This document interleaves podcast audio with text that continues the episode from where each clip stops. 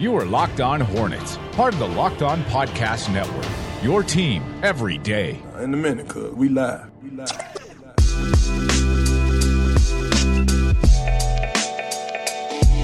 Welcome to the Locked On Hornets podcast. We are coming to you from the Gittimer.com studios in Uptown Charlotte. If you're in sales and need help, visit Gittimer.com today to learn how they can help you do the one thing you want to do, and that's make more sales. Make sure you are following us on Twitter and Instagram at Locked On Hornets and on Facebook, facebook.com slash Locked On Hornets. You can find myself on Twitter at Walker Mehl and Doug on Twitter at Doug Branson NBA. We are part of the Locked On Podcast Network, your team every day. Visit lockedonsports.com to check out all of our podcasts on the NBA, the NFL, the MLB, and fantasy sports. It's NBA draft lottery night.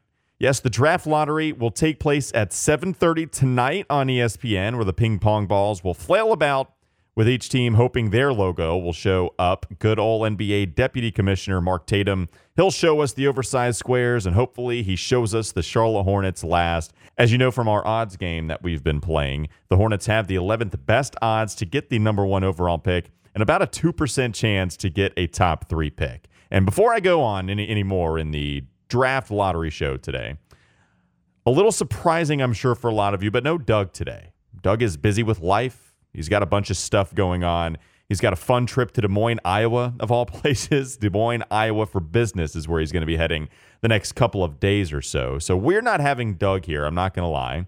When he first came to me about doing the show, I thought it might eventually be a solo act and that he would just kind of help out to start off at the beginning of it and just help start it out at first. But I, I think the more we talked, the idea of him sticking around for good with just a different role was the way to go. And that's how we eventually swung. And I would just fill in solo as need be. So here I am. I am without any help today. I will be without the drops. I'll be out without the funny sound bites, all alone in this podcast world. While I spread my wings. Hopefully, I don't crash and burn. It does feel weird not being here with Doug, but Doug should be returning next week on Monday. So, probably two more shows without him this week.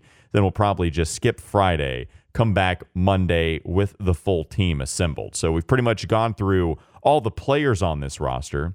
Still need to get to Willy Hernangomez, though. I think we need to get him right. Yeah, I think we need to hit Hernangomez. We'll probably get to him next week.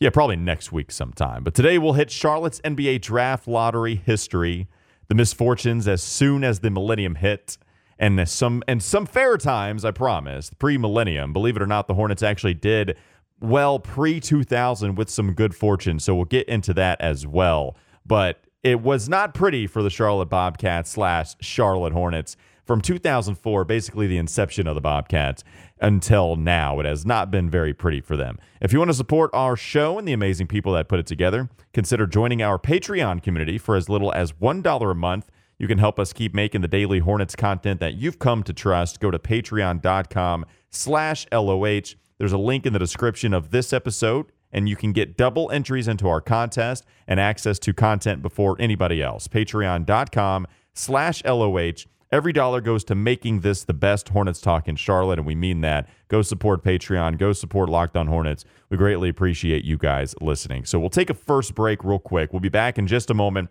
with the Hornets lottery history. I promise I'll remind you of some better times. You can stick around. I promise I'll try to get you to nostalgia as soon as we can. I'm Walker Mehl, and you're listening to the Locked On Hornets podcast. Are listening to the Locked On Hornets podcast. Did he go with Meyers Leonard as his first comparison as a big man hitting from the three point line? Oh, did I say Leonard? I meant uh, Miles Turner. Okay, you did. I think okay, you said Miles that was Leonard. on me. Sorry about that. That's a bad mistake.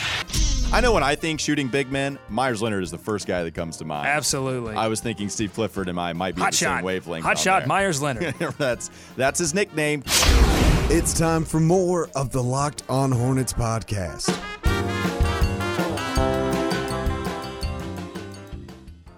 Welcome back to the Locked On Hornets podcast. I'm Walker Mehl. No Doug Branson today as he gets ready for a business trip. So, again, I'm riding solo today. I mentioned getting in the Hornets lottery history. And man, for a franchise that's not as old as a lot of teams in the NBA, the history has been quite interesting here in Charlotte. I thought the best way to do this would be to go in reverse chronological order, So basically, we start off on a bad note, but then we get to reminisce and some decent nostalgia by the end of the history look back on what happened on lottery night for the Charlotte Hornets and how that would affect their draft. In recent years, the Hornets have not caught any breaks whatsoever in the lottery. You can even go back the last 14 years.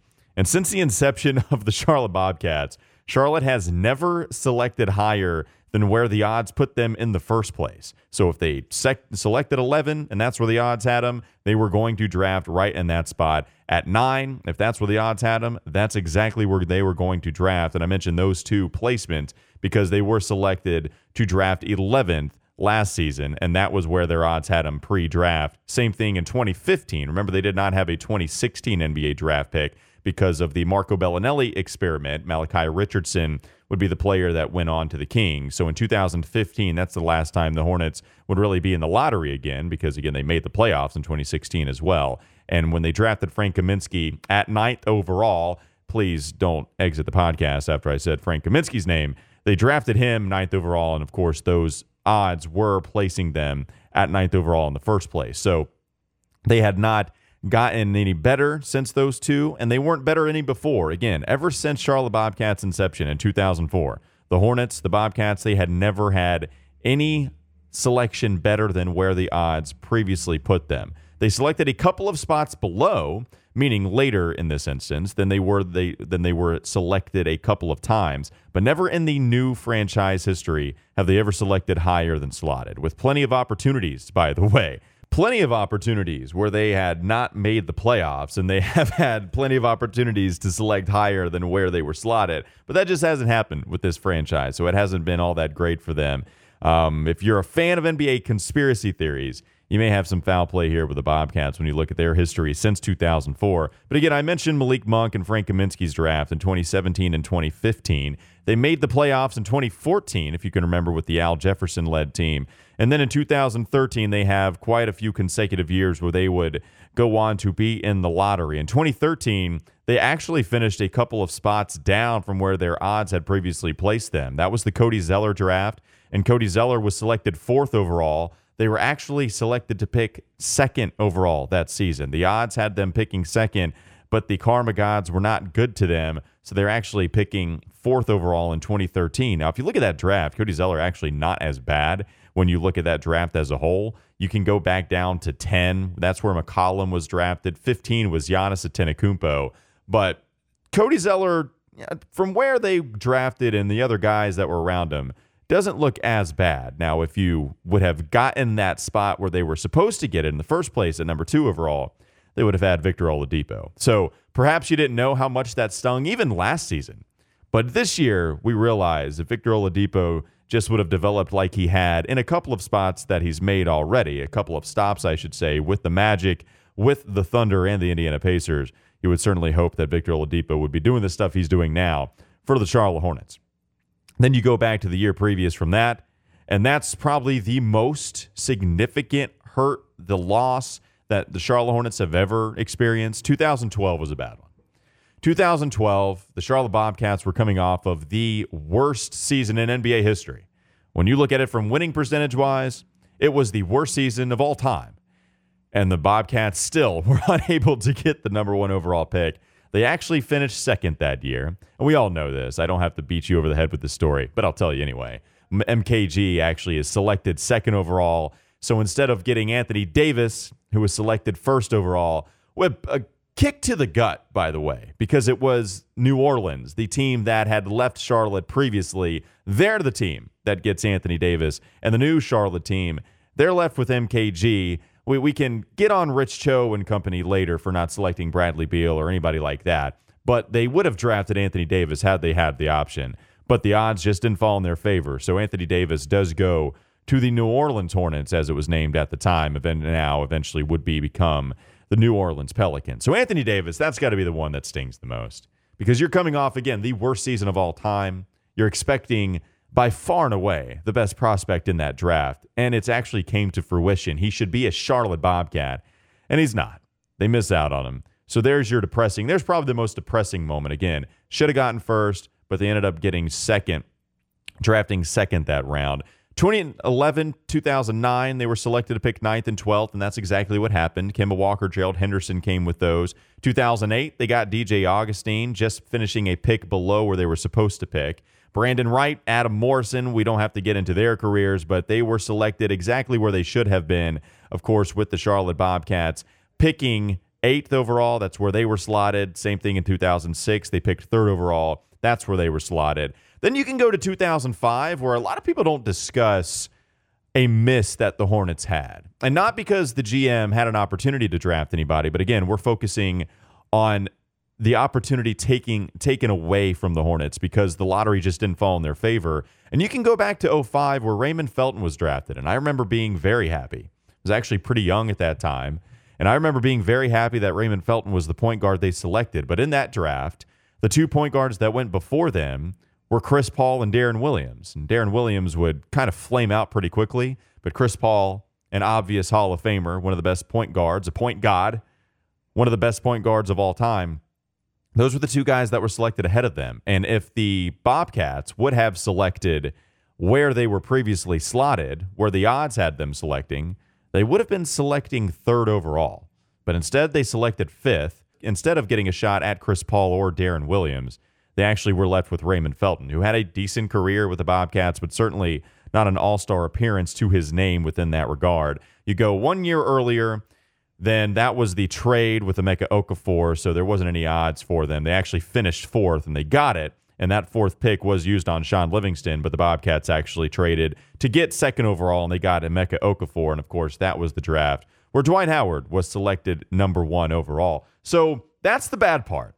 We got through the bad part. So, guys that you missed out on if you're a Hornets fan, you missed out on Chris Paul. You missed out on Deron Williams, at least for a brief moment, because of that 2005 draft class that did not allow you to pick where you were supposed to pick based on the odds. 2012, that's probably the worst one in franchise history. Anthony Davis going to the New Orleans Hornets at the time, MKG falling to the Charlotte Bobcats. That was a bad one. And then Cody Zeller, you draft him instead of Victor Oladipo, where the odds had you selecting second Instead, you select fourth. Victor Oladipo, that that's a new one. That, that one doesn't hurt as much, but still, it's a bad feeling when you look at the kind of players that you could have had that the odds just did not fall in your favor. We can get into the Rich Cho misses all you want. That's that's a well documented, that is a well discussed plan. That's a well discussed conversation for the Charlotte Hornets team that we've had plenty of times. But if you just want to look at the guys that the Hornets had not had that opportunity for. Quite a few from 2004 on, and certainly just named a few there that have happened since 2005, 2012, and even in 2013. We'll take a quick break. We'll come back one more time. We'll discuss what we can expect tonight and some of the brighter things that have happened pre millennium, pre 2000 in the Charlotte Hornets draft lottery history. Again, we'll check on that tonight and some of the history that has been in good fortune for the Charlotte Hornets. Thanks for listening to the Locked On Hornets podcast. We'll be back in a moment. I'm Walker Mehl. You are listening to the Locked On Hornets podcast.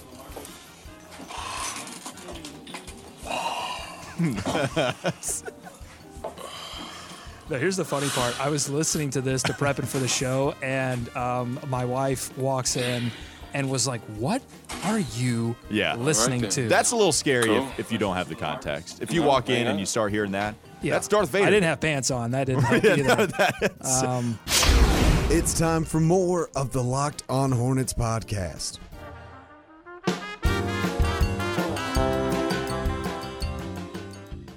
Welcome back to the Locked On Hornets podcast. Thanks for joining us today. I'm Walker Mehl. No Doug Branson. Hopefully, he'll be back with us on Monday of next week. Again, we won't have a show on Friday, but we will have another show tomorrow, and we'll have one on Thursday before finishing up and then reconvening with the band assembled back together on Monday of the previous week. We've been going through the draft lottery history for the Charlotte Hornets, and it hasn't been good ever since basically 2000 and basically 2004 when the Charlotte Bobcats were brought back when they were born as a new franchise in Charlotte. It has not been good to them. They have never selected better than where the odds had put them in the first place. But that's not true pre Bobcats. It's not true pre the Hornets leaving for New Orleans when they were in the lottery. And we can go back to 1999, where that was the most recent example of the Hornets picking better than they were originally slotted. In 1999, the Hornets actually selected Baron Davis, B. Diddy coming to town out of UCLA, one of the best UCLA point guards in a very storied history of what the UCLA Bruins basketball program is. And Baron comes to Charlotte and maybe starts off a little slow, but eventually gets a couple of all star appearances and has a third all NBA team selection with Baron Davis. So they got lucky. They were supposed to pick 13th that season, barely sticking in the lottery, barely getting in there. And they ended up picking third in 1999. So that was a fantastic move or fantastic get for the Charlotte Hornets. And Baron Davis, I was looking at the draft and the guys they could have selected. That was about right for Baron Davis. He probably was one of the best prospects within that draft, and they're able to get him there. So that was good for them. Then you can go back to 1992, and the Charlotte Hornets weren't supposed to select number two overall, and that's Shaquille O'Neal draft. They got Alonzo Mourning at number two overall, but they were not supposed to select there. They were supposed to select eighth overall, and instead they got lucky and they were able to get Zo at the number two overall pick in 1992. And then you can go back the previous year where they got the number one overall pick. It's the only time in franchise history they actually got the number one overall pick. And Larry Johnson was selected at 1990 in at number one, I should say, in 1991, and they were supposed to pick fifth that year. So you can go back in 91, 92, and 99, where the Charlotte Hornets at least jumped up four spots or more from where they were previously slotted to get a player. And it looked like they did a good job drafting if they got that opportunity. When they did get that opportunity to go get a good player, it looks like they hit on those guys. I know Christian Laettner went after Alonzo Mourning. I would still say Zo, of course, the guy that would have made the most sense there. Larry Johnson at number one, kind of a weaker draft class in 1991. LJ was the right guy. And in 1999, B. Diddy, Baron Davis was the right guy. I just like saying B. Diddy, to be honest with you. So Baron Davis was the right guy in 1999. So you got at least some good fortune for them pre 2000. Hopefully, you can get some of that luck to come back in 2018. So now we'll shift gears to tonight where the draft lottery is going to be held. Charlotte Hornets, again, they are slotted to pick 11th. That's where the odds have them. There are some fun storylines to watch with this lottery night, but not really with the Charlotte Hornets. Again, they're supposed to pick 11. It doesn't look like they'll get all that much higher, but you never know. We can hold out hope. But there are some fun storylines like pick swapping with other teams if these certain scenarios happen. So the Boston Celtics and the Philadelphia 76ers, that's probably the biggest storyline heading into this. One of those teams is going to get the LA Lakers pick. So, reading this article from James Herbert, again, just kind of reporting on what that pick actually is. One of those teams will get the Lakers pick, and it has a minuscule chance of being the number one overall pick at 2.9, excuse me, at 1.1% chance. It has a 2.9% chance of rising to the top three. So, again, that Lakers pick, 1.1% chance of being number one, 2.9% chance of being in the top three. If it's not number one, or it doesn't rise, then the Philadelphia 76ers will get that Lakers pick. The only way the Celtics get it is if it lands at two or three. If it lands at two or three, then the Boston Celtics will get that pick. Herbert goes on to say what will most likely happen, what the odds probably say will happen, is that the that the Sixers will get that pick at probably 10 overall. But even then, the rich get richer in the Eastern Conference. The Boston Celtics have a fantastic young team that is very talented, and they have a possibility of adding either the second or the third best prospect in their eyes within this draft. And the Philadelphia 76ers have a very good chance of getting this as a top 10 pick and possibly the number one overall pick, and possibly four through 10 if it does not land on two or three. So the Philadelphia 76ers, that's probably the number one storyline that you can see. The Sacramento Kings, they don't have a pick. They had the Nick Stauskas trade when they were trying to go after Monta Ellis. So they were able to get rid of Nick Stauskas. They traded him to Philadelphia. And basically, what was a salary dump so they could try to get some free agents and, of course, still not do a good job in the postseason, still not make the postseason. But they wanted to get some free agents. So, so what the hell, Philadelphia? You can have our 2019 draft pick. And what makes that interesting for tonight is that Sacramento, if they get a high draft pick, then they can possibly salvage a pickless draft next season. But if they don't, then they have to nail this miss out on 2019 and then hopefully regain back some kind of karma in 2020 the Kings are just a joke, and it's unbelievable the job they've done, and it's not in a good way. Hopefully, De'Aaron Fox works out for them as well, because if he doesn't, then that's just another missed opportunity for Sacramento. So uh, there's a bunch of different storylines to go on tonight. Maybe a Phoenix, they have the highest shot of getting the number one overall pick at 25%. Maybe they stay in state to get DeAndre Ayton the guy out of Arizona who looks like a beast in the making, who has the NBA body at seven feet, looks like he can defend, he can shoot from the outside. He looks like the number one overall pick in this draft. Luka Doncic is a guy that possibly could go maybe number one overall. That's certainly a possibility, but DeAndre Ayton looks like he would be the guy if Phoenix does get that number one overall pick. Memphis also has a high shot of getting that number one overall pick, but none more so than the Phoenix Suns. Real quickly, we'll look at what the Hornets might get to do at number 11. Let's say everything just kind of comes to fruition with the odds that have them selecting where they're supposed to. And the Hornets, they have their team. They draw they draw the logo out. Mark Tatum draws the Hornets logo out with the 11th pick overall. Some guys that I think that would still be there, and you can go to Rick Bonnell's column on the Charlotte Observer with this, just a handful of guys that would be available. Collin Sexton, the point guard out of Alabama. Shai Gilgeous-Alexander, the point guard that came on strong at the end of the season for Kentucky. Kevin Knox, the Kentucky guy that everybody already knew coming into the season anyway. And Mikal Bridges and Miles Bridges, a couple of the M Bridges guys. Those are some. Those are five guys I think would be have a decent chance of maybe lasting up until the Charlotte Hornets pick. And my dream scenario, at least for me, I'm a fan of Mikal Bridges. I think Mikal Bridges would be amazing in a Charlotte Hornet uniform. He's got size. He's about six six, six seven. He's long. He's long as hell. I mean, his arms go all the way down to the to the floor. It seems like, and he can shoot very well. It's a guy that also did come on strong at the end of this season. Maybe this season he didn't expect him to be an NBA lottery draft pick, but now everyone understands him. And Doug and I talked about this off air. I just don't think Mikal Bridges lasts to 11. I think everyone is starting to get on that train just as I am right now, but I would hope he falls there. We've talked about Miles Bridges before. There is an alpha dog mentality that Tom Izzo has mentioned that he lacked. I don't know if that goes into this kind of evaluation where you kind of back off. And Kevin Knox has had that same exact allegation where he hasn't had that alpha dog mentality that you would expect him to be more aggressive as a top notch basketball player in college. And they just didn't do it.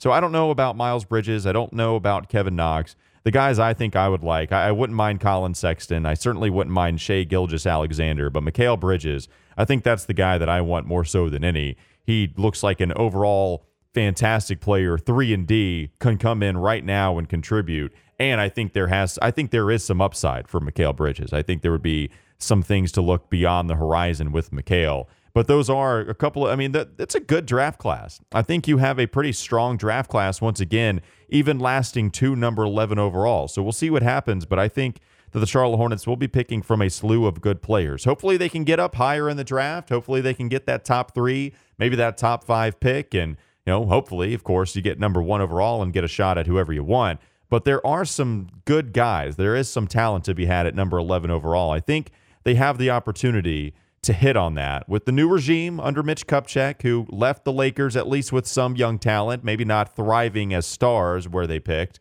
but there is some young talent there. Hopefully, Mitch Kupchak and company can hit on a good player at number 11 overall or possibly even higher, depending on how the karma goes for the Charlotte Hornets tonight. Well, that'll, that'll do it for today's pod. Thanks for listening to the Locked On Hornets podcast on the Locked On Podcast Network. Follow us on Twitter and Instagram at Locked On Hornets. Subscribe to us on Apple Podcasts, Stitcher, Overcast, wherever you get your podcast. Just search Locked On Hornets. Doug should be back on Monday. I'll go solo again tomorrow, Wednesday, and Thursday.